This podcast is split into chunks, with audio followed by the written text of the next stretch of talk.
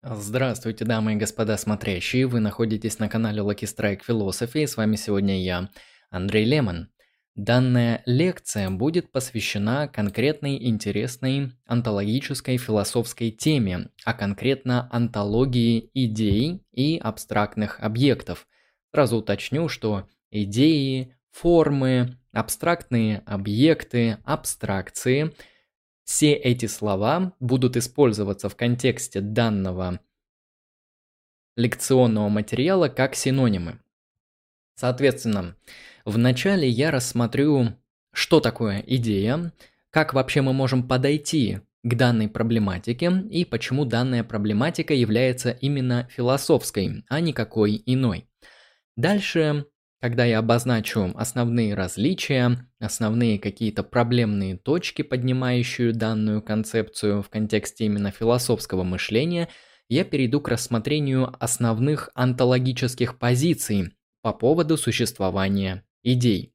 Я рассмотрю тезисы реализма и антиреализма в данном контексте.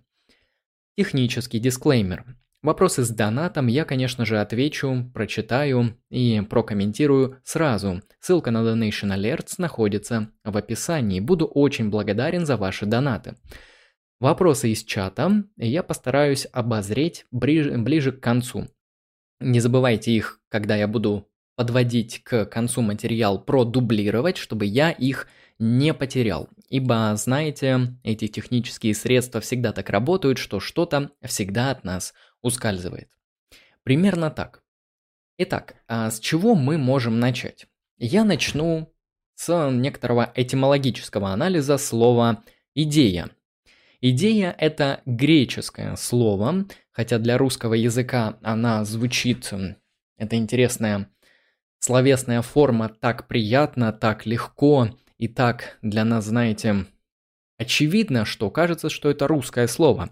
Но это не так. Это древнегреческое слово, которое очень часто использует Платон в своих сочинениях, ну и в принципе греческая традиция этим словом часто а, балуется, скажем так. Что же такое идея, вот если смотреть на этимологию данного слова? Идея обычно понимается как форма или как образец. Иногда еще переводят как парадигма. То есть, как мы видим, что ну, идея – это некоторый такой вот объект, который является образцом, да, образцом для каких-то иных объектов, какой-то а, некоторой абстрактной формой, а, которую мы можем вычленять из других вещей и так далее. Само же слово «идея» происходит от корня, прочитать который я не смогу, так как не знаю древнегреческий, от корня, который значит «видеть» или «видимое». Хорошо.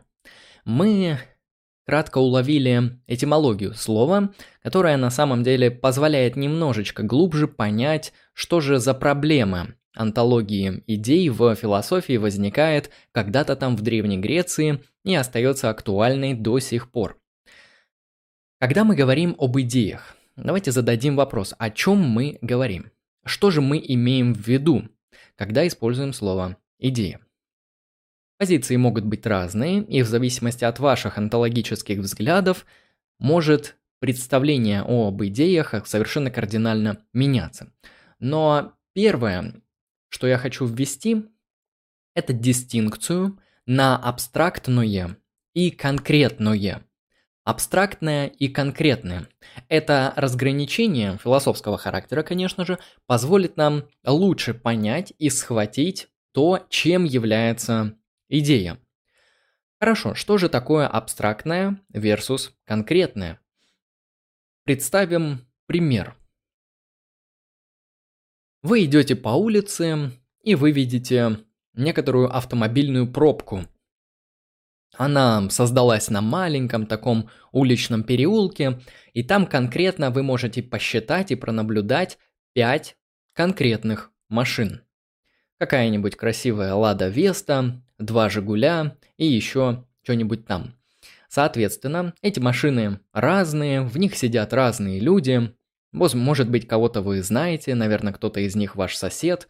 А, вот, одна машина синяя, другая красная. В общем, вы видите в данном реальном случае 5 автомобилей, 5 партикулярных, то есть конкретных вещей. Где же здесь идея? Здесь ее пока что нет. Когда вы наблюдаете некоторые феномены опыта, ну, либо просто репрезентируете опыт в виде пяти автомобилей у вас на улице, то вы говорите о конкретных вещах. Конкретных, физически протяженных, пространственно определенных, существующих во времени, реальных, пяти автомобилях, то есть пять машин. Давайте теперь зададимся вопросом. Вот это сейчас мы рассмотрели конкретное 5 автомобилей. Где же здесь возникает та самая абстракция или идея?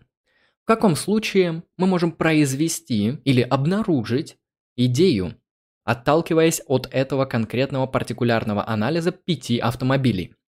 Здесь довольно все просто. В нашем предложении, которое мы употребили, мы сказали, что перед нами 5 машин. Ну или просто существует 5 машин. В то же время мы можем сделать из этого предложения некоторое абстрактное вычленение. И мы можем создать идею пяти, то есть не пять конкретных машин, не пять конкретных яблок, не пять спичек, не пять президентов, не пять клеток в нейронной структуре вашего мозга или чего-то еще не 5 конкретных вещей, а 5. Пятерка сама по себе. Пятерка 5. Это уже абстракция.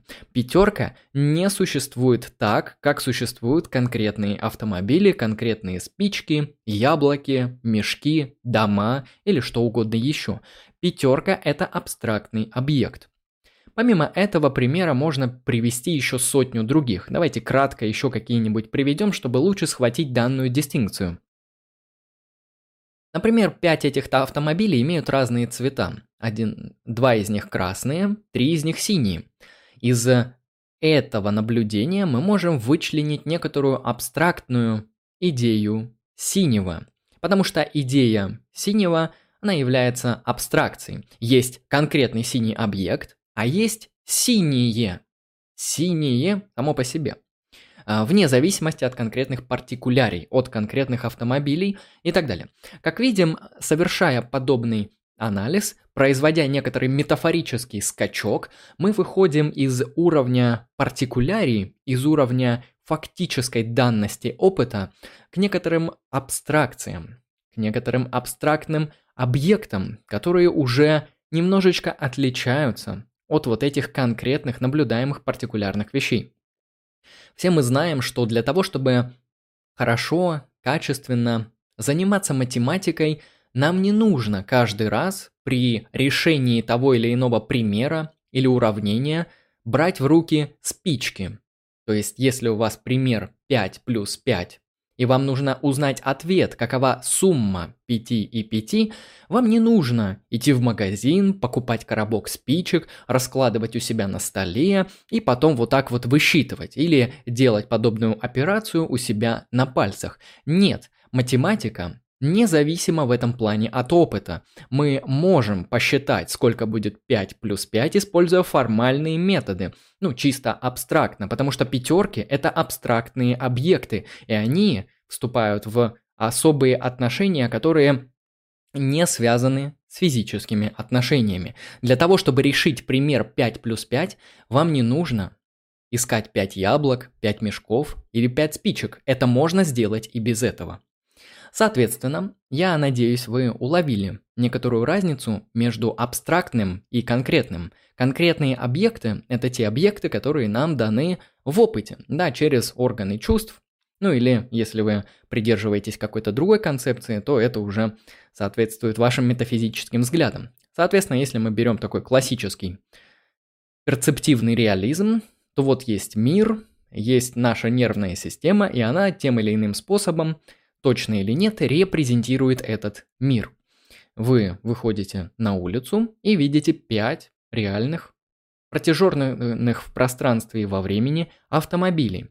И это конкретные вещи. А вот пятерка или синий, или автомобиль, не конкретный, а автомобиль как понятие, Это уже некоторая форма абстракции. Что из этого анализа мы ухватили? Нам для того, чтобы еще глубже понять эту проблематику, нужно ввести еще несколько дистинкций. Мы их уже несколько раз проговорили, но давайте на них конкретненько остановимся. Дистинкция между физическим и нефизическим. Соответственно, абстрактные объекты или идеи, они принципиально не носят физической природы. Они не существуют как физические вещи. Автомобили, телефоны, спички, мешки существуют как физические вещи. Они располагаются в пространстве и во времени. Они буквально физичны, да, пространственно-временны. И поэтому они и конкретны. Абстрактные объекты по своей природе не располагаются в пространстве и времени. То есть, когда мы говорим о э, пятерках, о идее красного и так далее, в принципе, об абстракциях, о теории множеств, о классах, подклассах, логических формах, законах логики, математических логарифмов и так далее, мы замечаем, что именно эти объекты не располагаются в пространстве. То есть мы не можем указать на вещь и сказать «это 5». Мы можем сказать «это 5 мешков». То есть есть некоторые физические, пространственные, конкретные, партикулярные вещи в виде мешков. И они вот э, лежат в таком вот э, состоянии, что их 5. Вот они друг с дружкой, вы приходите в комнату, и пропозиция о том, что в комнате находится 5 мешков, будет истиной в соответствии с соответствием реальности. Пять мешков. Но пятерка, она не находится в пространстве и во времени. То есть на мешок вы можете указать, на спичку можете указать, потрогать, посмотреть, понюхать, пощупать, покушать. Хотя не советую, если это не яблоко. А, но указать нельзя. То есть абстрактные объекты принципиально не находятся в пространстве и во времени. То есть они нон-пространственно-временные или не физические. Это первое, что обычно выделяют философы в контексте рассмотрения топики, связанной с антологией идей. То есть идеи существуют как нефизические образования. Примерно так. Это первое. Конечно, есть другие позиции, я, конечно, могу вам в будущем в течение сегодняшнего лекционного материала, если вы спросите или задонатите, рассказать, как э, могут на самом деле абстрактные объекты быть связаны с физическими объектами, и настолько ли очевидно э, вот это вот жесткое разделение между физическим и нефизическим, может быть на самом деле абстрактные объекты, они являются формой физических объектов, но это просто уже дебри, это нужно уходить далеко и в сложности, поэтому если хотите, задонатьте, я раскрою. Следующая дистинкция, которая нам нужна для понимания этой проблематики, это разделение на партикулярное и универсальное. Что это за такая онтологическая философская топика? А что такое партикулярий и что такое универсалий? Партикулярии, универсалии, опять же, мы, когда приводили примеры с автомобилями, мешками и спичками, обозначили ранее. То есть, когда я говорю о партикулярных вещах, и когда философы говорят о партикуляриях, что это слово значит? Ну, звучит, конечно, мистично, но ничего тут сложного нет. Партикулярия значит не что иное, как единичное или конкретное. То есть, партикулярные вещи, они единичны и индивидуальны. Например, конкретный мешок с картошкой, или вот у меня в руке конкретный телефон, или конкретная кружка. А, единичные объекты являются партикулярными. То есть единичное, партикулярное – это и есть синонимы. Зададим тогда вопрос. Что же такое универсальное? И чему противостоит универсальное? То есть почему универсальное, оно стоит в некоторой такой борьбе. На по Гегелю прям единство и борьба у них происходит – Почему универсальное противостоит партикулярному? Дело в том, что универсальное – это те типы объектов. Мама Гаутама – 300 рублей. Как абстрактные объекты, связанные с физическими. Спасибо большое за 300 рублей. Я тогда отвечу после того, как раскрою вот эти вот основные топики, и я об этом поговорю. А, спасибо. Соответственно, партикулярные и универсальные. Партикулярные объекты – это конкретные единичные субстанции. Да, по Аристотелю это кружки, собаки, лошади, люди и так далее. Ну или я пример привел в виде кружки и телефона. Хорошо, что ж такое универсальное? Универсальные объекты носят немного другую природу. Конечно, антология универсальных или общих понятий, общих свойств – это немного другая топика, но она в этом контексте с нашей темой сегодня немного пересекается. Когда мы говорим о партикулярных, мы говорим о единичных вещах. Когда мы говорим об универсальных, мы говорим о тех вещах, которые встречаются в разных партикулярных объектах. Звучит сложно, но сейчас объясню. А, возьмем для примера шар. А, шар для боулинга. Вот, конкретный партикулярный объект. А, шар для боулинга. Я не знаю, из чего они сделаны, или из железа, или из другого какого-то материала, это не особо важно. А, возьмем первый объект шар для боулинга и возьмем второй объект а, шарообразная желтая кислая аскорбинка. Они у меня где-то в комнате стоят, но доставать я их не буду. Я думаю, в детстве из вас э, все вот эти желтые кислые аскорбинки кушали. Шарообразные маленькие такие аскорбиночки. Вот берем эти два реальных партикулярных объекта. Бильярдный или боулинговый шар, я уже сам запутался, шар для боулинга, и аскорбинка, шарообразная аскорбинка. Мы видим, что это два партикулярных объекта. Но если мы к ним присмотримся немножко по посерьезнее, если мы проведем некоторый философский анализ, то мы заметим, что у них есть что-то общее. И это общее имеет очень странную природу. Я говорю об общем универсальном свойстве и бильярдного или боулингового шара и аскорбинки. Какое у них общее свойство? Свойство быть шарообразным. Почему это свойство носит универсальный характер? Потому что это свойство мы можем наблюдать у совершенно разных по своей природе партикулярных вещей. То есть существует в мире, если мы так приглядимся, некоторые объекты, ну, в виде свойств, которые воплощаются или экземплифицируются, так философы тоже говорят. Давайте использовать слово «воплощается», так довольно просто. Или наблюдаются, наблюдаются у абсолютно разных вещей. Потому что шар для боулинга – это артефакт, созданный для определенной развлекательной игры в виде боулинга. Он даже состоит из каких-то других вещей. Например, он состоит из стали. С другой стороны, у нас есть аскорбинка. Это тоже артефакт, который создан фармацевтической компанией с целью, ну, например, добавления вам витамина С в организм. То есть фактически это разные вещи. Одно является лекарственным и витаминным средством, другое является элементом развлекательной игры. Но почему у них есть общее свойство? Откуда, вот какого черта в мире существуют какие-то странные вещи в виде общих свойств? То есть шарообразность, она наблюдается и там, и там. Причем она наблюдается не частично. То есть мы не можем сказать, что шар для боулинга недо- недостаточно шарообразный. Нет, он как раз-таки шарообразный в полном смысле этого слова. И аскорбинка, она шарообразная в полном смысле этого слова. То есть она либо шарообразна, либо нет. Например, мы ее раскусили, а она потеряла свое свойство быть шарообразной.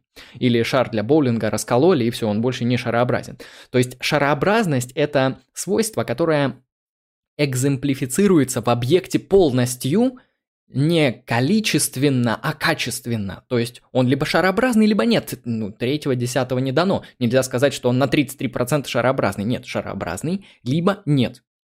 Соответственно, мы видим, что в мире существуют какие-то особые типы свойств, которые воплощаются в разных вещах, которые находятся в разных пространственных точках, может быть, в разных временных точках – при этом воплощаются полностью. То есть мы видим какие-то типы отношений, которые полностью экземплифицируются в мире в разных временных пространственных точках и при этом являются одним и тем же. То есть на самом деле вещь немножечко парадоксальная, то есть она подводит нас к вопросу о том, почему в мире существуют одни и те же вещи в разных пространственно-временных точках, при этом полностью, а не как части чего-то иного. Это сложный вопрос, это очень сложный вопрос. Именно этот вопрос заботил Платона, Аристотеля и всю средневековую традицию. Пытались разобраться, что там с этим необычным, непонятным объектом, как универсалии. Хорошо. Зачем нам это нужно? Я вам кратко постарался объяснить универсалии. Если вам интересно подробнее, оформляйте спонсорство, и есть специальный ролик для спонсоров, посвященный природе универсалей. Ссылка в описании. Соответственно, партикулярные – это вещи конкретные. Универсальные – это некоторые общие свойства, которые экземплифицируются или воплощаются, или наблюдаются в разных партикулярных вещах. То есть свойства общие, они есть и там, и тут. Шарообразность, я напомню, что она есть не только у бильярдного шара, боулингового шара, аскорбинки, шарообразность есть у такого необычного объекта, как Луна, Сатурн, может быть, э, клеточки в нашем организме и так далее, вот они имеют вот это свойство – быть шарообразными. Какое это имеет отношение к нашей проблематике идей? Дело в том, что идеи могут быть как партикулярными, так и универсальными – то есть идеи, как мы обозначили ранее, они всегда носят абстрактный характер. То есть они а, носят абстрактный характер, то есть они не физичны. Мы не можем указать на какую-то вещь в опыте и сказать, вот это вот у нас идея. Вот на столе лежит телефон, а рядом с ним пятерка. Нет, так не работает. Пятерка это абстрактный объект. Соответственно, мы поняли, что идеи, они не физичны. Но идеи могут быть партикулярными и универсальными. Например, есть универсальная идея справедливости. Ну, опять же, сравним с некоторым партикулярным отношением. Вот есть конкретные справедливые поступки, например, судебный приговор, который наказывает преступника на смертную казнь за массовое умышленное убийство. А, невиновных людей.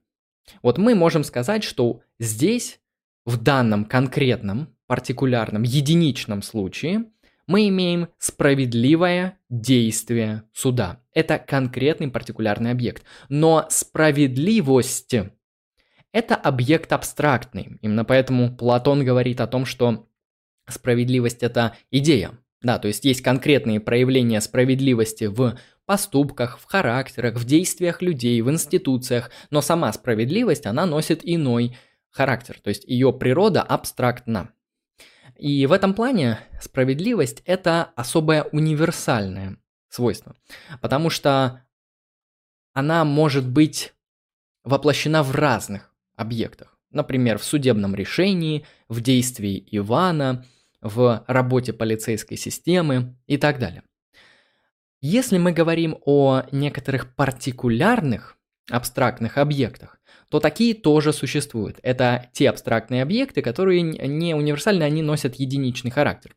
Это, например, множество, различные конкретные числа, например, 322 или 761, ну или что-нибудь подобное. Вот эти абстрактные объекты, они являются а, единичными. То есть они партикулярны, а не универсальны. И, соответственно, когда мы говорим об абстрактных объектах, мы можем говорить об абстрактных универсальных объектах и можем говорить об абстрактных партикулярных объектах. Примерно так мы можем схватить эту дистинкцию. Следующую дистинкцию, которую мы должны обозреть, это каузальная значимость. Ну, каузальная значимость, надеюсь, это слово никого не испугает, значит не что иное, как возможность объекта участвовать в определенных причинных отношениях. Соответственно, а, каузальная значимость говорит о том, что абстрактные объекты, и мы можем занять здесь вот две позиции. Эту дистинкцию тоже нам поэтому нужно раскрыть.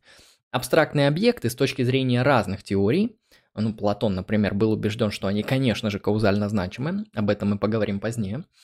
абстрактные объекты, если они каузально значимы, то значит они могут быть причинообразующими или причинно влияющими на какие-то другие абстрактные объекты или, например, на какие-то физические объекты. Такое мы можем тоже представить. Платон об этом говорит, о том, что формы или идеи, или вот эти абстракции, они являются образцами, да, абстрактными формами конкретных партикулярных вещей. То есть у них есть причинные отношения. Одно подражает другому и так далее. То есть причинную связь мы можем э, некоторым образом представить в отношении абстрактных объектов.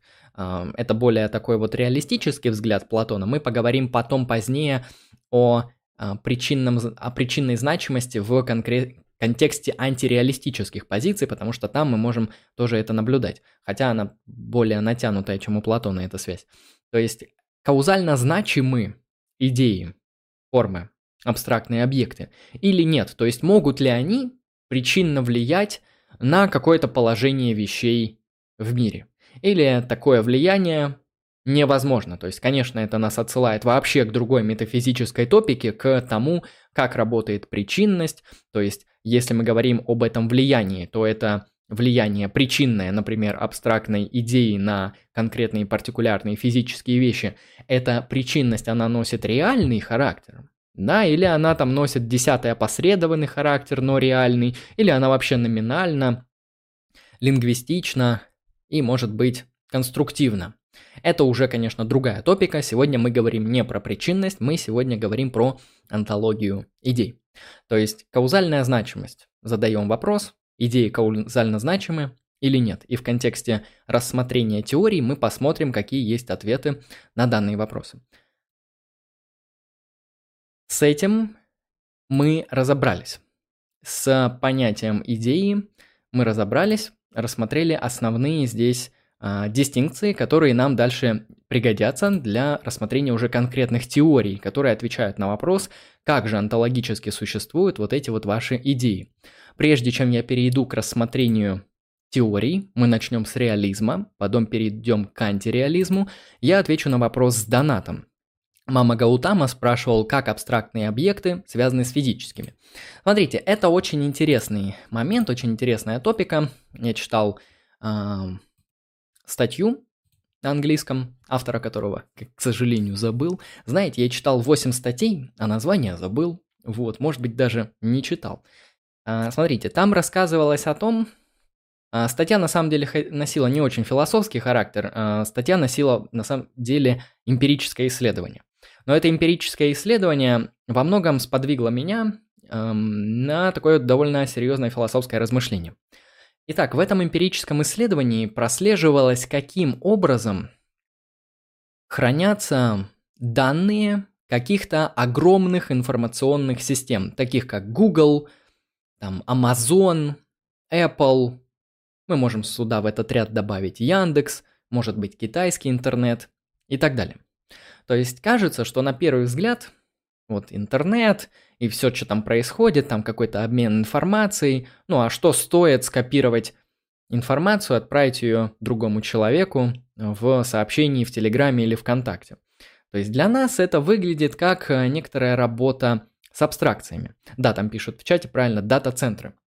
Но дело в том, что я увидел в этой статье огромную эмпирическую базу, огромное эмпирическое исследование того, сколько реальных физических объектов природы, реальных физических мощностей, расположенных по миру, по пустыням, разбросанных вот просто там тонны этих э, сервисных центров, дата-центров, э, баз с хранилищем информации и так далее – как их много, как они много места занимают в пространстве. И на первый взгляд кажется, что вроде информация, вроде абстрактный объект, вроде что-то а, что-то обычное. Ну, что, абстракция, абстракция. Она никак не связана с физическим, это же очевидно. Но понимаете, чтобы все эти абстракции в контексте Гугла, Амазона, там еще других эм, так называемых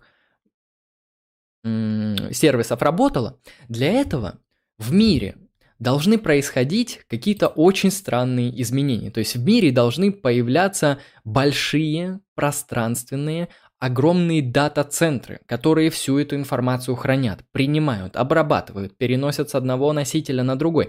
То есть Кажется, что информация это вещь абстрактная, да, когда мы говорим об информационных объектах, данных и так далее, но мы видим, что эти данные почему-то не могут существовать без огромного физического носителя, который там расположен на какую-нибудь огромную пустыню. И таких носителей по миру просто там тысячи, тонны. И эм, мы видим, что в этом контексте вот эти абстрактные объекты совершенно информационного плана, они почему-то как-то очень туго, очень тесно, почти неразрывно связаны а, с физическими объектами. Эти физические объекты, ну вот конкретно эти дата-центры. Эту мысль можно развивать. Мы можем сказать, что ну вот есть абстрактные объекты, информация до того, как появились компьютеры. Это, например, та информация, которая а, была письменно зафиксирована в каких-то источниках, ну, в книгах. Вот у меня есть книжка Аристотеля «Политика». Это информация, которую написал Аристотель, э, и она вот была зафиксирована в таком буке. Понятно, что этот бук вышел недавно, но когда-то Аристотель записал это на каких-то там своих папирусах, потом это несколько раз переписывалось и так далее. То есть мы видим, что информация, то есть вот эти та, те самые абстракции, те самые символические структуры, они с необходимостью связаны с физическими объектами. Это, например, может быть бумага, папирус, камень и так далее.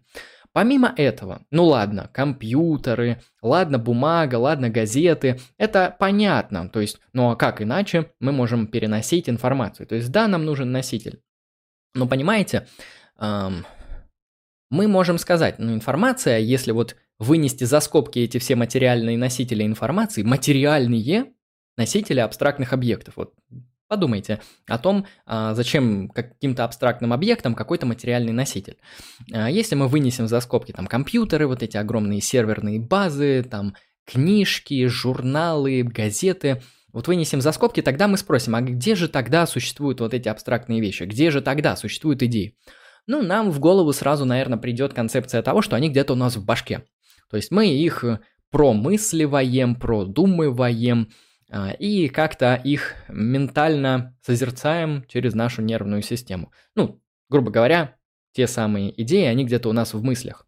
Но понимаете, чтобы работали мыслительные процессы, необходимы особые физические изменения. То есть, во-первых, должна быть определенная структура мозга, которая определенным образом работает, который конфигурируется в определенные системы и сети. То есть, даже для того, чтобы какие-то абстрактные объекты а, существовали, ну, как ваши ментальные репрезентации, как ваши ментальные точки восприятия, должна задействоваться реальная физическая нервная система. То есть здесь мы видим, что очень сложно и очень непросто говорить о том, что абстрактное, она как-то существует независимо от физического. Вот все эти эмпирические свидетельства различного характера, они скорее показывают то, что у них здесь совершенно другие метафизические отношения в контексте существования. А конкретно какие? Я думаю, здесь наилучшим образом подойдет концепция супервентности. Почему супервентность? Почему супервентные отношения в контексте вышеописанных случаев наилучшим образом описывают то, как существует информация в связи с физическим? То есть у нас есть, ну, реальный физический мир. Да, это физические объекты, химические объекты, биологические объекты, технологические объекты. Ну, в общем, можно долго перечислять, вы поняли. Нечто физическое. И информация, она не существует в этом контексте как что-то абстрактное, независимое, летающая у нас там в голове или летающая по ту сторону мира, то есть вне пространства и времени. Нет, оно существует супервентно на физическом. Как это можно проверить? Довольно легко. Изменение на физическом плане с необходимостью поменяет супервентные свойства в виде информации. Как это проверить конкретно? Берем вот эти дата-центры и уничтожаем один из них. Вопрос, куда денется информация? Она исчезнет. Это значит, что физические носители, хранители информации, то есть некоторые физические свойства, которые являются базисом и основанием супервентности, на которых существуют особые супервентные свойства в виде конкретной информации, да, там цифр, нулей, единиц, кодов, картинок, а, историй в Инстаграме и прекрасных роликов в ТикТоке, вот это все, если мы сломаем какой-то дата-центр, на котором это все хранилось, оно исчезнет. Это значит, что Абстрактные объекты, они с необходимостью связаны с физическим устройством реальности. Да, если у вас э, эти абстрактные объекты существуют как идеи в вашей голове, то давайте вы сломаете голову, да, уничтожьте мозг и куда денутся эти идеи. Предположим, что вот у нас есть писатель Иван. Он э, 30 лет готовился к тому, чтобы написать роман. У него в голове вот уже там сюжет проработан. Он еще не писал, чтобы, вот знаете, как бы на одном дыхании все это записать, чтобы получить абсолютный кайф от написания. Вот он 30 лет готовился, много литературы читал, уже проработал в голове там сюжет на 5 томов вперед, и вот только садится писать, и, э, ну, не повезло, умер. Коронавирус. Ну, знаете, в наше время бывает. А, знаете, сломав носитель информации в виде Ивана, в виде его нервной системы, которая воспроизводила и носила эти абстрактные идеи, мы уничтожили все эти пять романов, которые он там хотел написать. Ну или хотя бы один, который он, ну по-настоящему уже хотел написать, уже действительно все продумал, но вот он умер, все. То есть эта информация, она пропала, то есть физический носитель исчез, и информация тоже исчезла. То есть мы видим, что э, в данном контексте, на данных примерах, выстраивать метафизические отношения между абстрактными и конкретными объектами, между физическими и информационными объектами, как не физическими, не стоит. Скорее, следует признать в контексте данной метафизической модели для наилучшего объяснения, что информация или абстракции, или идеи, мы же о них сегодня говорим, они существуют супервентно, на физическом. Разрушение физического базиса супервентности разрушает супервентные свойства. Именно так мы можем мыслить информацию или идеи как нечто связанное или скомканное или сцепленное с физической реальностью. Потому что, ну вот фактические примеры, да, где уничтожение физических свойств влияет на абстрактные свойства, на информационные объекты. Примерно так. Я отвечу на вопрос с донатом. Спасибо за деньги. Переходим к самим концепциям. Как я сказал, мы начнем с рассмотрения реализма. Итак, реализм по вопросу антологии идей. Что же здесь такое? Что же за такой реализм? Реализм представлен двумя концепциями, и о них мы сегодня будем говорить.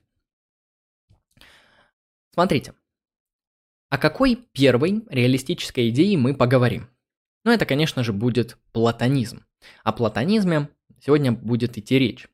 А, тезис платонизма в контексте реализма звучит следующим образом. Идеи ну или информация, или абстракции, помним, что это синонимы в контексте данного повествования, идеи объективные и независимые от мышления. Это такие объективные и независимые от мышления абстрактные объекты. Соответственно, что мы видим в данном тезисе? Как выглядит вот этот вот платонический так называемый реализм? Идеи, они же формы по Платону, они являются объективными. Раскроем сначала этот тезис. Как мы видим здесь, вот в этой реалистической позиции, мы видим дизъюнкцию двух тезисов. Первый – это то, что некоторый x является объективным, и второй тезис – некоторый x имеет независимое от человеческого мышления существование. То есть он объективен и независим от мышления. Теперь мы поподробнее это раскроем, потому что эта дистинкция нам поможет понять и другие позиции. Объективное здесь значит не что иное, что мы по отношению к этим объектам, мы люди, например, да, ну или другие существа, ну будем говорить о людях как о наиболее удобных объектах. Мы, люди, можем к этим идеям получить определенный эпистемологический доступ, который не будет замутнен субъективными предпочтениями. То есть здесь этот тезис объективности говорит о э, их эпистемологических свойствах. Когда мы говорим о субъективных эпистемологических вещах мы чаще всего говорим, ну, про некоторые наши там восприятия, впечатления и так далее. Например, я беру мороженое, кладу его в рот и чувствую вкус э, сладкого шоколадного мороженого. Э, вероятнее всего, человек с э, схожей нервной системой, как у меня, почувствует что-то очень похожее. Может быть, нет. Ну, предположим, что у него немного другой язык, либо он его где-то ошпарил, и он почувствует вкус шоколадного мороженого, который еще и острит. Например, так. И говоря о вкусах, вот именно о таких вот прям а, прямых перцептивных вкусовых впечатлениях, мы чаще всего говорим о субъективных наших ментальных восприятиях тех или иных вещей. А, по поводу них очень сложно найти какие-то объективные критерии, которые а, будут являться мерилом истинности в отношении одного и второго впечатления. Соответственно, когда мы говорим, например, о пропозициях, да, мы говорим, сзади меня находится шкаф. Вот такая вот пропозиция. Эта пропозиция, она претендует на описание реальности. Эта пропозиция пытается сказываться о существующем положении вещей. И, соответственно, в соответствии с этой реальностью, эта пропозиция может быть истинной, либо ложный. В данном случае шкаф действительно находится сзади меня. И эта пропозиция, то, что шкаф находится сзади меня, является истиной объективно. Почему? Потому что разные агенты могут по данному вопросу договориться через некоторый третий критерий соответствия реальности. То есть это объективность в эпистемологическом смысле. То есть мы можем сделать это суждение некоторую пропозицию истинной либо ложной благодаря, соответственно, фактам реальности, благодаря объективным вещам. Примерно так. А что же значит второй момент э, данной конъюнкции? Если я говорил до этого дизъюнкции двух тезисов, то я ошибся. Конъюнкции, ну то есть и скрещивание плюс сложение. Конъюнкция. Мы сказали про объективность существования. Второй же тезис звучал как независимость существования некоторого x. Что значит независимость? Ну, независимость в данном случае имеется в виду от мышления. Независимо существует от мышления. То есть, если эта вещь существует независимо от мышления, то это свойство реальности. Ну, той самой реальности, которая по ту сторону мышления. Примерно так мы это можем описать. В этом плане вот с точки зрения вот этого гиперреализма или платонизма в отношении идей, мы можем говорить, что идеи могут быть для нас эпистемологически объективными, то есть эпистемологически они объективны. То есть, э, конечно, мы там можем к ним не получить доступ, мы там можем копаться в реальности, но из-за того, что наши так сказать, познавательные способности ограничены, мы можем это не достичь, но это уже отдельный спор, отдельный вопрос. По Платону мы, в принципе, могли достичь знания об идеях, потому что наша душа, она бывала уже в мире идей, и через диалектические размышления мы должны просто-напросто припомнить все это. Соответственно, эти идеи носят объективный характер, по поводу них можно найти истину, то есть они эпистемологически э, релевантны в отношении них мы можем говорить как, как об истинных или как о ложных. Потому что, например, когда я выражаю какую-то эмоцию, например, я говорю, мне грустно, я плачу, мне гневно, я злюсь, у меня хмурится лицо, э, меняется голос или еще что-нибудь такое. Вот эти вещи, они не являются истинными либо ложными в силу того, что это не пропозициональные структуры, это некоторые выражения моих э, ментальных состояний. То есть выражения – это а, не пропозиция. Да, потому что пропозиции могут быть истинными либо ложными. По поводу них можно найти эпистемические какие-то факты об их истинности либо ложности. А по поводу выражений эмоций таких фактов найти нельзя. Ну, кроме тех, что вы действительно выражаете гнев и так далее. Но это уже другое. Соответственно, независимость от мышления, второй тезис – говорит о том, что эти вещи, помимо того, что мы можем в отношении них найти истину, существуют они, то есть их антология, да, мы сейчас поговорили об их эпистемологии, их антология же, когда мы говорим о независимом от мышлении существовании абстрактных объектов, мы говорим о том, что они существуют не благодаря сознанию, не благодаря языку, не благодаря концептуальным схемам, они существуют как свойство реальности. Как свойство реальности по ту сторону языка, концептуальных схем, мышления, сознания, ну и чего угодно еще. То есть э, это свойство мира. Какие примеры мы тут можем привести? Ну, я напомню, что платоников в истории философии было довольно много. То есть это Платон, это Августин, это Платин. Если брать более современные, где этот спор вообще э, прикладывается и для кого он имеет значение? Он имеет значение в основном для э, многоуважаемых, э, как их называют там, э, для многоуважаемых философов математики.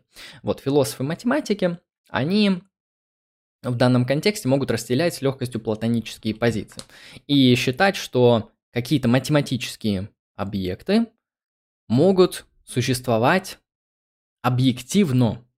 То есть мы по поводу них можем найти истинность либо ложность, и независимо от мышления. То есть это не свойство наших языковых концептуальных схем, а это свойство реальности. Это математический реализм или математический платонизм, это позиция Готлоба Фрейге, и, соответственно, других представителей платонизма. То есть чаще всего, когда мы говорим в современности о платонизме, мы а, часто отсылаем именно к взглядам в контексте философии математики. Вот платонизм это философско-математическая позиция на данный момент, хотя понятно, что ее можно рассматривать и онтологически, и в контексте универсалей, и в контексте естественных видов и так далее. Но вот чисто традиция так сложилась актуальная, что а, чаще всего, когда говорят платоник, имеется в виду математический платоник, но не всегда. Можно быть платоником и в отношении законов природы, в отношении сознания. А, ладно, не будем это раскрывать, это слишком долго. Рассмотрим вторую реалистическую позицию, которая также является реалистической, и она немного отличается от платонической позиции, где идеи – это объективные и независимые от мышления абстрактные объекты. То есть э, для платоников абстракции или идеи – это свойство реальности. Это не свойство мышления, ни языка, ничего такое. Это устройство реальности, которое мы можем объективно познавать. То есть мы по поводу него еще и можем найти истину. Довольно просто, да, классический простой реализм, никаких сложных систем нету. Следующие концепции будут немножечко похитрее, посложнее. Второй тип реализма. Идеи объективны, но зависимы от мышления.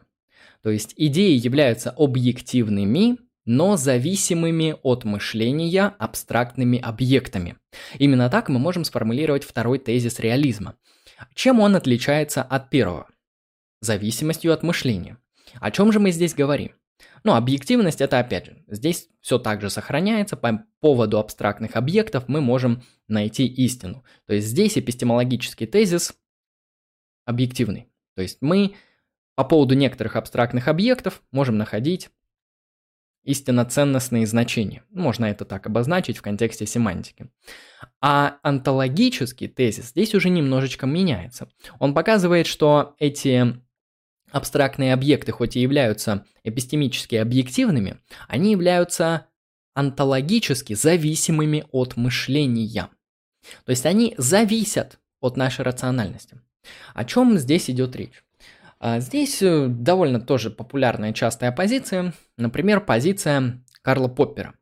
Вот с точки зрения Карла Поппера, в его антологии а, трех миров существует особый третий мир, в котором локализируются пропозиции, теории, предложения и вот такие вот всякие абстрактные штуки. А, там мифы, языковые объекты и прочее. И вот э, Поппер это как раз-таки вот эта вот позиция. То, что с точки зрения Поппера абстрактные объекты или идеи, они являются объективными. То есть мы, люди, сообщество людей, можем найти эпистемическую ценность в отношении тех или иных абстрактных концепций и идей. Например, математики, теории множеств, законов логики, формальных систем и так далее. То есть эти вещи могут быть истинными либо ложными объективно. То есть дважды два четыре это истина не потому что, ну, я так чувствую, я так считаю, я так догадываюсь, или э, мне мама так сказала, или еще что-нибудь. Нет, это истина по определенным объективным закономерностям. То есть есть особые правила математики, э, принимая аксиоматику которых мы с необходимостью приходим к тому, что дважды 2 – 4 – истинная пропозиция. Примерно так. Соответственно, истина оно либо ложно. Это не вопрос вкусов, предпочтений, ощущений, эмоций. Это вопрос фактов. Это вопрос конкретно абстрактных фактов. А, соответственно, по Попперу и в данном контексте, когда мы говорим о втором виде реализма, сохраняется тезис эпистемической объективности. Но здесь по Попперу, если мы берем именно его концепцию, понятно, что эта концепция много у кого, но просто Поппер как пример, это я вас отсылаю сразу к тому, чтобы почитать, если вам что-то из этого понравится.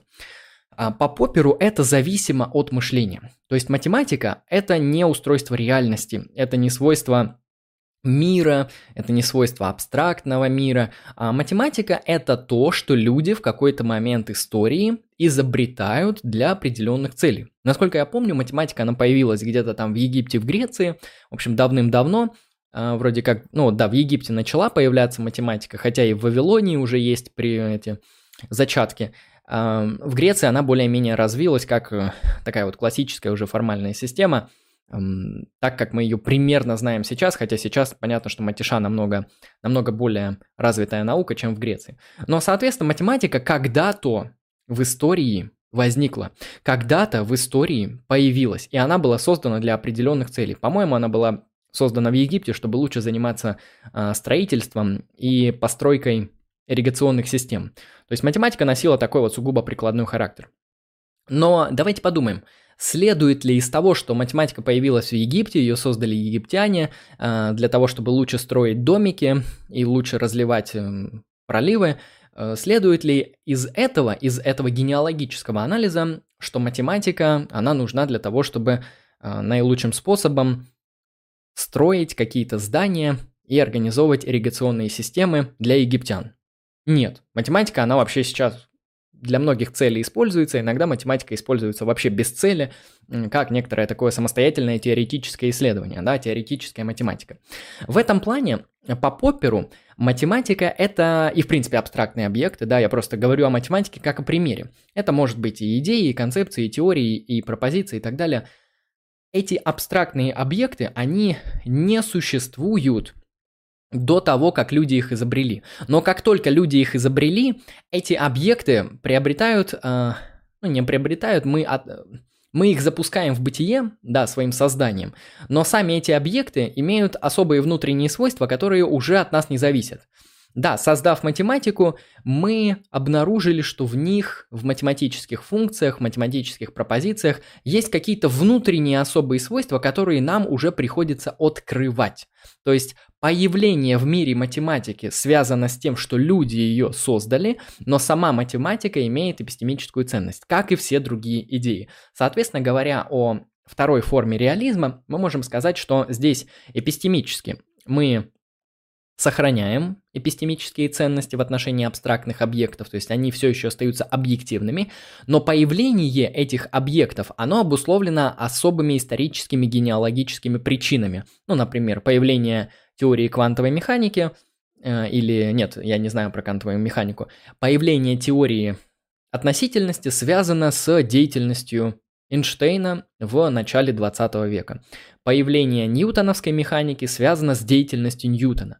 То есть э, все эти абстрактные объекты, ньютоновская механика, теория Эйнштейна, это не что-то, что существовало до Ньютона и до Эйнштейна. Нет, это то, что мы создали, и дальше после создания этих объектов, эти объекты имеют э, свои внутренние абстрактные закономерности. Да? То есть мы а, мы можем сказать, что теперь теория Эйнштейна, она не зависит от мнения Эйнштейна и того, что он считал по данному поводу. Это не так, то есть он создал, предложил какую-то теорию, и мы с ней уже работаем как с особым объективным, эпистемическим, прошу заметить, со своими внутренними свойствами абстрактным объектом. То есть это, до сих, это все еще форма реализма, просто это реализм, где идеи, они появляются не в результате каких-то эм, они не являются фундаментальными свойствами природы, да, как у Платона, потому что по Платону абстрактные объекты, они существуют вне пространства и времени, а значит они существуют ну, либо темпорально до, либо логически до появления физических объектов.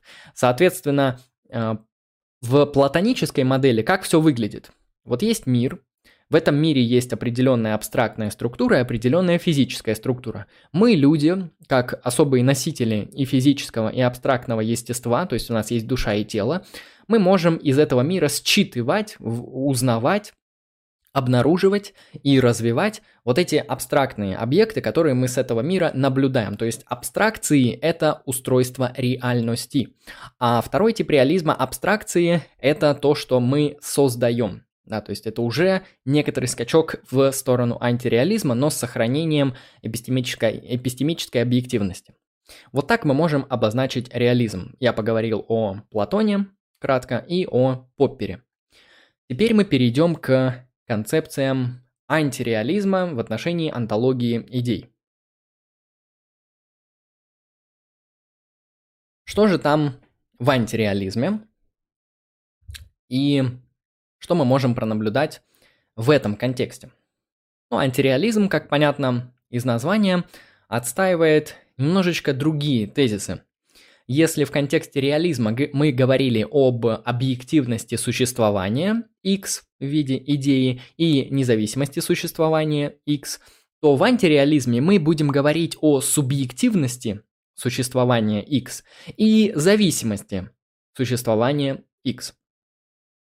Соответственно, первый тезис или первая антиреалистическая концепция, которую мы сейчас рассмотрим, звучит следующим образом. То есть как выглядит ее тезис? Идеи субъективны и зависимы от мышления. Либо, грубо говоря, идеи являются ментальными репрезентациями. Что мы здесь видим? Идеи – это уже не устройство реальности. Ни в коем случае. Вы что, какое, какое устройство реальности? Это все мистические выдумки платоников, это там вот эта вот магия, шаманизм, это вот туда, это вот в античность идите, там разбирайтесь. Это там обращайтесь к своим там аналитическим готлобам Фрейги и так далее. Вот они там верят а, в то, что математика это язык Бога, устройство реальности, там объективная действительность и прочее. В общем, это к ним. А, что же говорят многоуважаемые антиреалисты? Здесь довольно все просто. Идеи субъективны. То есть они...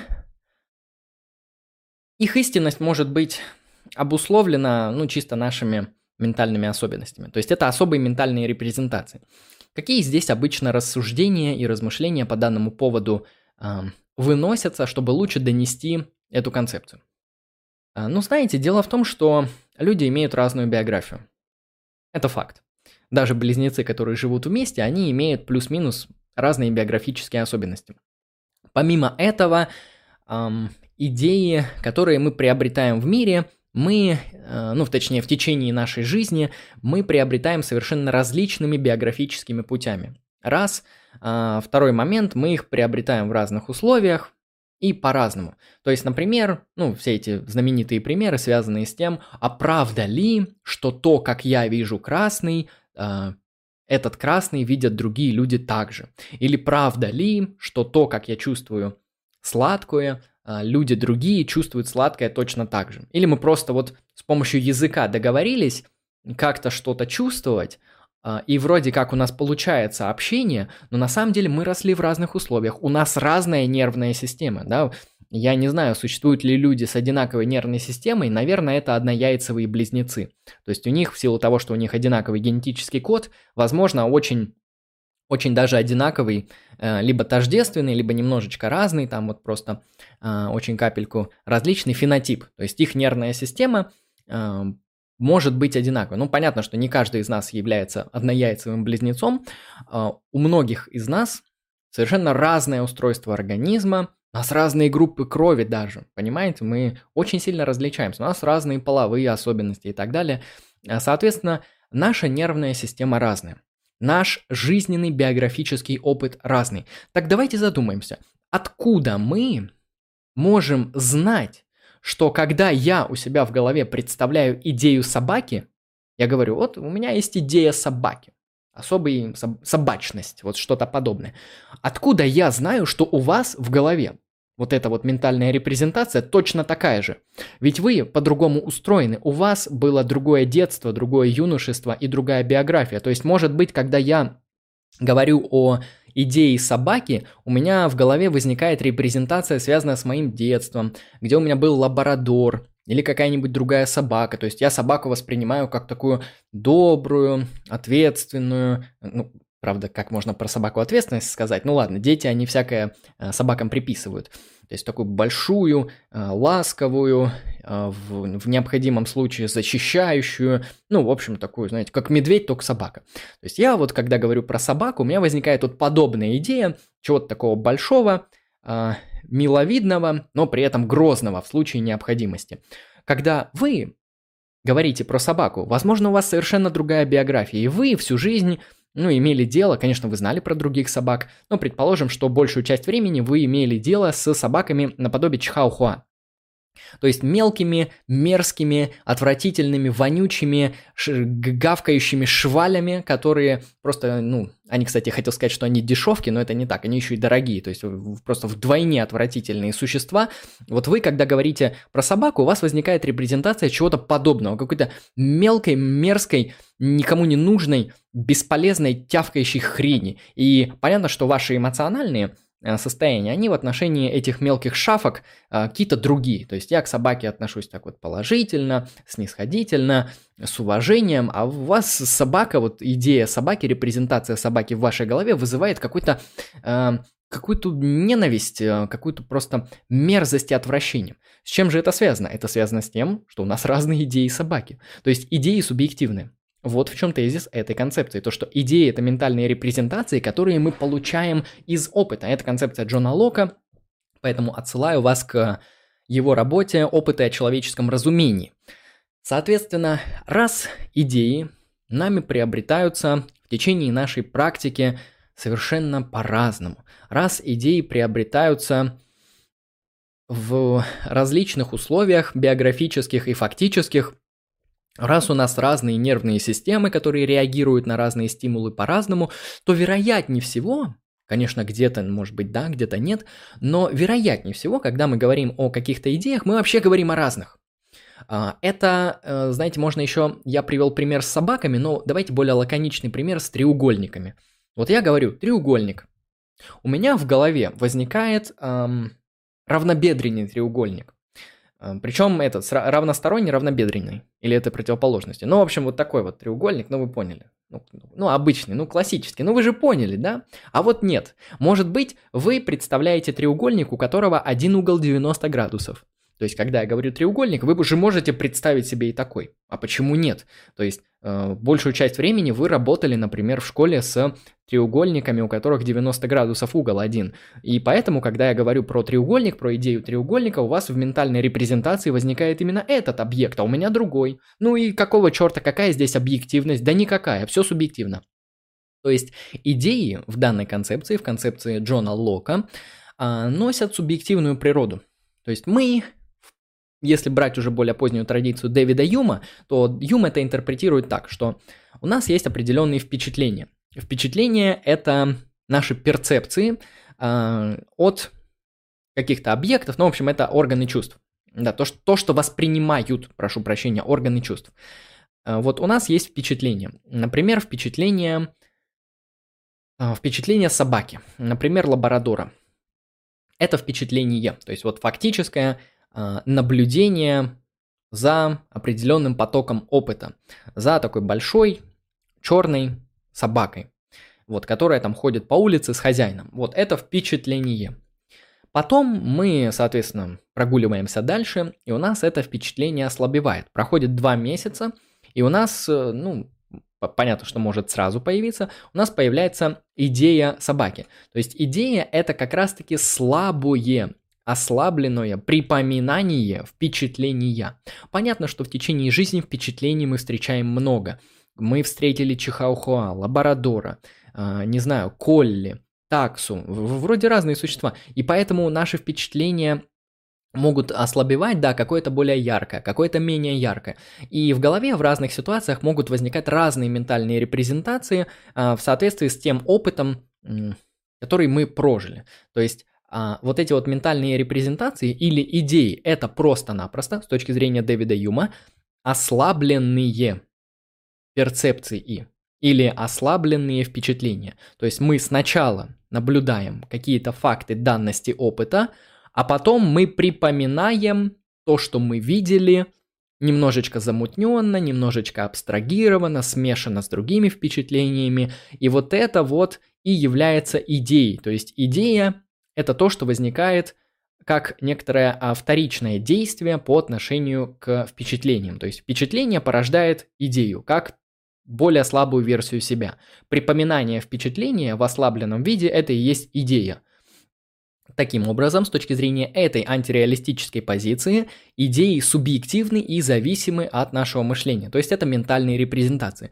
Субъективность, я надеюсь, вам смог как-то дообъяснить и позволить понять то, что фактически многие наши идеи, даже самые такие абстрактные, такие как э, треугольник, они у нас могут быть окрашены нашей субъективной биографией. На, когда я говорю треугольник, я представляю равнобедренный, а вы представляете треугольник с углом 90 градусов. Ну, ну мы же говорим о треугольнике, да, но видите разные ментальные репрезентации. То есть идеи существуют субъективно, то есть по поводу них не всегда мы можем установить вот эту вот эпистемологическую объективность, это не так, они субъективны, там, у меня свое, у тебя свое, а, каждому свое, братан, как-то так. И они зависимы от мышления, то есть это не свойство реальности, понятно, это свойство нашего мышления, да, то есть мы наблюдаем мир, у нас возникают определенные перцепции, на основании этих перцепций у нас возникают идеи, и идеи это зависимые от мышления объекты, то есть ментальные репрезентации.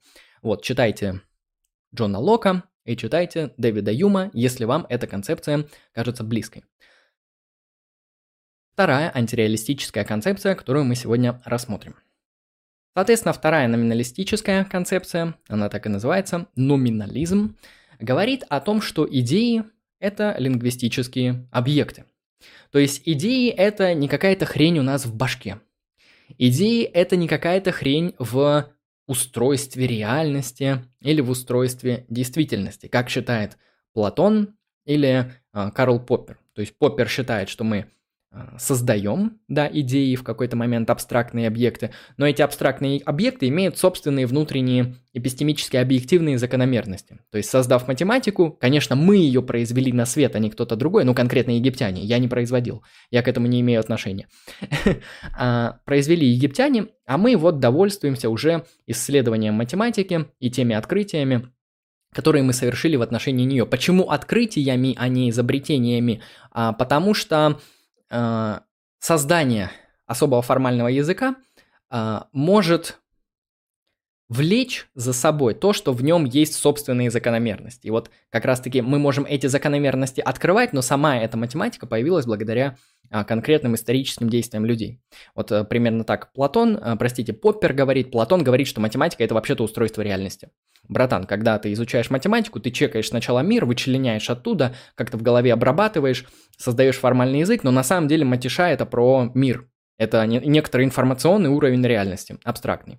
Вот, антиреалисты в контексте ментальных репрезентатистов Лока Юма говорят, что э, вот эти идеи это что-то субъективное и зависимое от мышления. И, конечно же, вот тапос, я просто исторически вас как-то вожу от концепции к концепции, чтобы вы лучше сравнивали, лучше могли э, сопоставить эти идеи, э, эти, эти идеи, э, эти теории в отношении антологии идей. И последняя концепция, да, идеи – это лингвистические объекты. То есть это номинализм, так называемый в контексте антологии абстрактных объектов и идей. То есть мы задаем вопрос, каким образом, где и как существуют идеи. Они существуют номинально. То есть это свойство нашего языка. Это особенность нашего языка. Наш язык производит вот эти особые абстрактные объекты, которые мы обозначаем идеей. То есть есть люди, у людей есть язык, как э, некоторая совокупность там, пропозициональных правил, генеративная грамматика и так далее. Вот, ну, понятно, что язык сложная система, э, философию языка сейчас не будем копать. Ну, в общем, у людей есть язык. У других животных, наверное, тоже, но пропозициональный язык на данный момент есть только у людей и, наверное, у каких-то нейросетей, потому что мы их научили. Соответственно, в этом языке есть особые, эм, особые лингвистические, так сказать, операции, которые позволяют нам схватывать какие-то, э, ну, так называемые абстрактные объекты. Например, красное, например, шарообразное, например, э, зеленое и так далее. Почему это номинализм? Почему это антиреализм? Как это схватить? Эм, если красное, шарообразное – это устройство реальности, то понятно, что это реализм ну вот красное как таковое. Не красный шар, не красный шарф, не красный человек, а красное. Вот я говорю о красном, красности, красновости и так далее.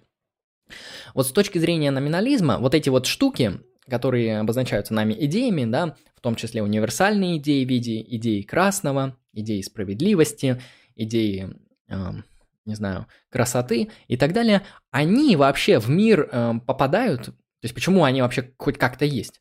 Они есть, потому что есть язык, который благодаря своим синтаксическим свойствам может там на слова натягивать всякие приставки, всякие обороты. Ну, понимаете, то, что язык довольно такая конструктивная, интересная система, и мы можем э, взять вот давайте посмотрим, как происходит степень вот этого отчуждения и появления идеи через язык.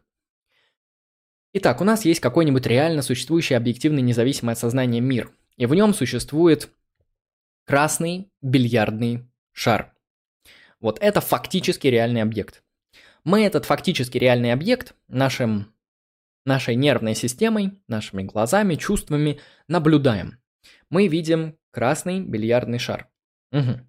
У нас возникает впечатление красного бильярдного шара. Хорошо. Потом мы еще и узнаем то, что мы люди, у нас научили языку, и у нас есть особые лингвистические формы, которые могут описать это положение вещей. И это положение вещей как на языке описывается? Правильно, передо мной находится красный бильярдный шар. Ну или можно сказать, существует красный бильярдный шар. Или есть такой X, который является бильярдным шаром и который является красным. На языке формальной логики. Примерно так. А, соответственно, вот у нас есть язык который может создавать вот такие конструкции, которые я сейчас описал. Эти конструкции репрезентируют мир, да, они могут с этим миром как-то взаимоотноситься. Но понимаете, язык, он очень конструктивен. Я из этого предложения, передо мной красный шар, красный бильярдный шар, я могу создать какой-нибудь неологизм. А, ну, понятно, что это неологи... не неологизм, а слово, которое уже давно существует в обиходе, но мы как бы рассматриваем генеалогически, как возникли с точки зрения номинализма вот эти вот многоуважаемые идеи, абстрактные понятия. Вот у нас есть а, реальность, у нас есть язык, который описывает эту реальность. Передо мной красный бильярдный шар. А теперь, хопа, и мы конструируем такой неологизм, как красность. То есть мы берем вот это вот эм, слово красный, мы вытаскиваем его из предложения красный шар, и этому, это слово превращаем в прилагательное я как понимаю, это прилагательное, а, мы берем красный, из существительного трансформируем его через э, конструктивные особенности языка, трансформируем в прилагательное и говорим «красность» или «идея красного». То есть идеи красного – это некоторая вот такая вот лингвистическая абстракция, некоторое лингвистическое конструктивное изобретение, а, которое появляется не благодаря устройству реальности, не благодаря созданию каких-то теорий, не благодаря ментальным репрезентациям, а благодаря языку. То есть э, вот эти вот абстракции, эти идеи, они существуют просто как некоторые языковые приколюхи, да, языковые конструкции. Если мы уберем из мира язык, все, их не будет. Они исчезнут. То есть ментальные репрезентации, может быть, останутся без языка, а если убрать язык, то с точки зрения номинализма идеи исчезнут. Как-то так. Соответственно, номинализм считает, что идеи – это лингвистические объекты, и они существуют именно в языке. И они существуют благодаря тому, что существует язык, потому что язык, вот как я показал, может конструировать вот эти вот красности, шарообразности, столовости и так далее. Причем не только русский, английский вообще с легкостью с этим справляется и так далее. Я уверен, много языков. И идеи, вот как такие штуки, это всего лишь наши лингвистические изобретение. То есть это то, что существует исключительно благодаря языку и в языке. То есть на уровне антологии, на уровне реальности есть партикулярные объекты. Красный шар, пять автомобилей, а, зеленая трава, человек Иван, черный гараж и так далее. То есть есть конкретные единичные партикулярные пространственно-временные объекты. А вот это вот черность, красность, а, шарообразность, справедливость и так далее, это все возникает благодаря работе языка, благодаря вот этому конструированию лингвистических объектов. То есть идеи попадают в мир благодаря языку. Таков тезис номинализма. Как-то так. Хорошо. Я разобрал две реалистические и две антиреалистические концепции в контексте антологии идей. Теперь я кратко подведу итог и посмотрю, что там в чате. Соответственно, в начале лекции мы поговорили о том, что такое идея. Мы разграничили абстрактное конкретное, физическое нефизическое, партикулярное универсальное, каузально значимое и каузально незначимое. Затем мы рассмотрели две реалистические теории. Мы рассмотрели тезис о том, что идеи объективны и независимы от мышления. Потом мы поговорили о том, что идеи объективны, но зависимы от мышления, как более слабый тезис реализма. Затем мы перешли к антиреализму, где мы рассмотрели идеи как ментальные репрезентации и идеи как лингвистические объекты. То есть, когда мы говорим о том, как существуют идеи, как существуют формы, абстрактные объекты и вот все эти штуки, мы можем принять одну из этих четырех позиций.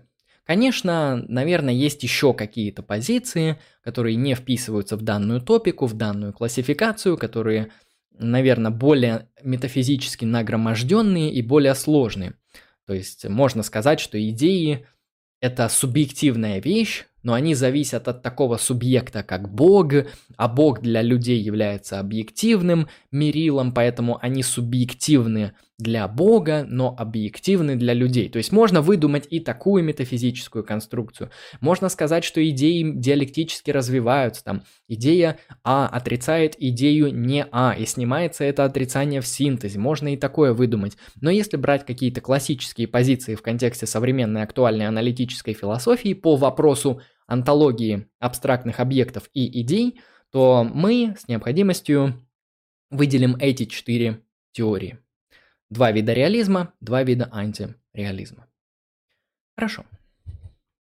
Возвращаюсь к чату. Сейчас я посмотрю чат. Посмотрю чат на ютубе. Посмотрю вопросы. А, если хотите, можете кидать донаты. Я их с удовольствием зачитаю. И после этого мы закончим.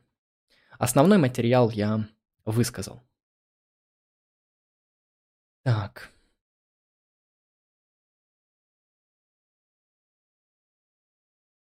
Ты хочешь сказать, что в двух разных камнях есть нечто одно и то же, присутствующее в двух разных областях пространства и времени, делающее их камнями?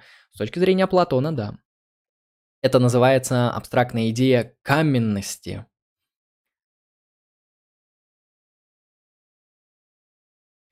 Справедливость – это то, что присуще справедливым процессам. А что такое справедливые процессы? Ну, это те, которые соответствуют справедливости.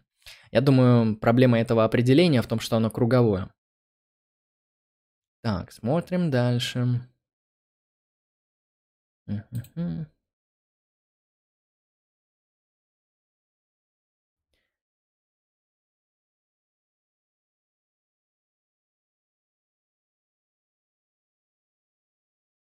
Да, там пишут, почему мозг, а не язык. Потому что язык, он... Язык, он не существует без физического носителя. Да, то есть язык, он может существовать на электронных носителях, например, на там, компьютерах и других информационных системах, а, но в основном язык существует благодаря нервной системе людей. Примерно так. Спасибо тебе, Лемон, что ты есть. Пожалуйста, Uber Кибер Genius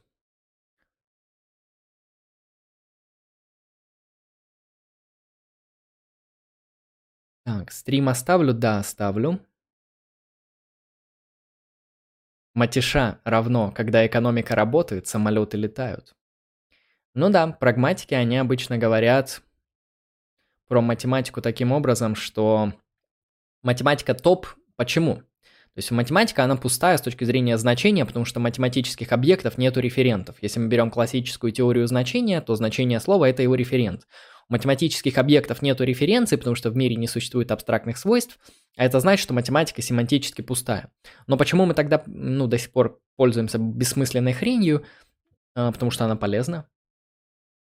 То есть благодаря вот этим символическим магическим наборам бессмыслицы у нас работает экономика, самолеты летают и так далее.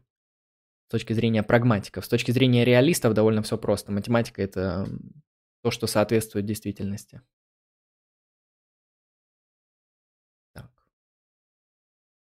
Дадим определение абстракции. А я давал вначале.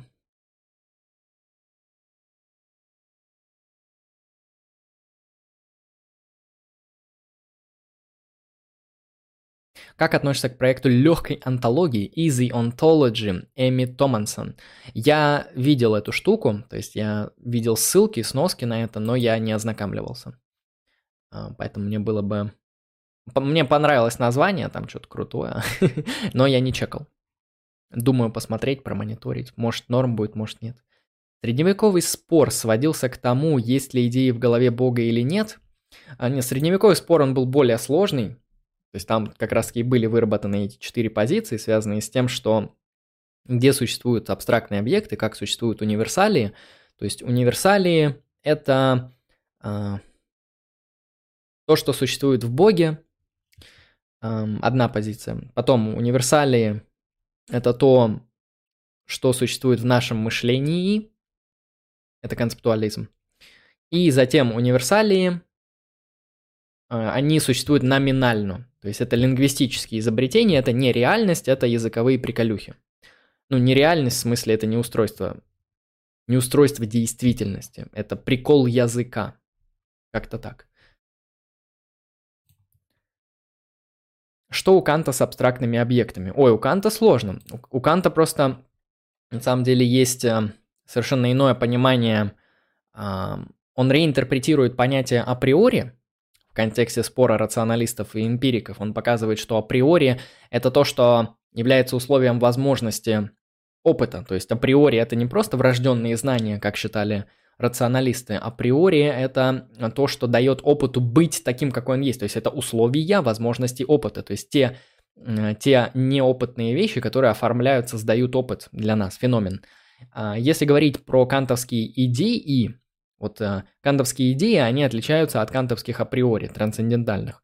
А идеи по Канту – это идея Бога, души и мира как целого. Это насколько я помню, ну это раздел трансцендентальной диалектики, понятно, это по Канту такие штуки, которые у нас есть в башке, а, которые пытаются схватить какую-то реальность, а, которая не находится в опыте. Ну, то есть по Канту идеи это некоторые такие вот, э, некоторые особенности нашей когнитивной системы, претендующие на объяснение тех вещей, которых нет в опыте. Потому что Бог по Канту это то, что принципиально недоступно в опыте, душа тоже, и мир как целое. Ну, то есть не мир как э, набор частностей, а мир вот как целое, как сам по себе. Это то, что не есть э, в нашей в нашем феномене. То есть в нашем феномене эти штуки не наблюдаются. Мы не наблюдаем в феноменах Бога, души и мира как целого. А, но идеи эти есть, и они носят вот такой закрепленный в башке характер, я бы это так сказал. Это, если кратко, это концептуализм. Откуда эти идеи там появились, вопрос отдельный, может Бог вложил, может еще что-то, Кант на это не отвечает, потому что с точки зрения кантовской системы мы на этот вопрос осмысленно ответить не можем. Это будет спекуляция. Томассон считает, что онтологические вопросы легко решаемы. На столе два яблока. Число яблок равно двум. Число 2 существует. Отличная антология, она очень похожа на некоторый вариант плоской антологии, то есть где существование, оно, оно не является каким-то привилегированным, где существование это не что-то, что вот смотрите, телефон у меня в руке реально существует, ведь он находится в пространстве и во времени, а, например, художе... художественный персонаж Лермонтова э, Мацири, он не существует. Почему? Ну, потому что он абстрактный. И что? Вот так можно задать вопрос. А если это вынести за рамки плоской антологии, которая мне сразу вот пришла в контексте этого тезиса, то мне приходит в голову Аквайн, где у него существование – это не про реальность, а это про значение переменной в контексте концептуальной схемы. Как-то так. То есть вот есть концептуальная схема, она квантифицирует определенные переменные, и то, что проквантифицировано в определенной концептуальной схеме, то и существует. То есть существует то там, где а, существуют такие объекты, на которых мы поставили квантор существования, грубо говоря так. И э, насколько вот многоуважаемый Куайн соотносится с проектом легкой антологии. Потому что я не знаю, но мне кажется очень похоже. Так.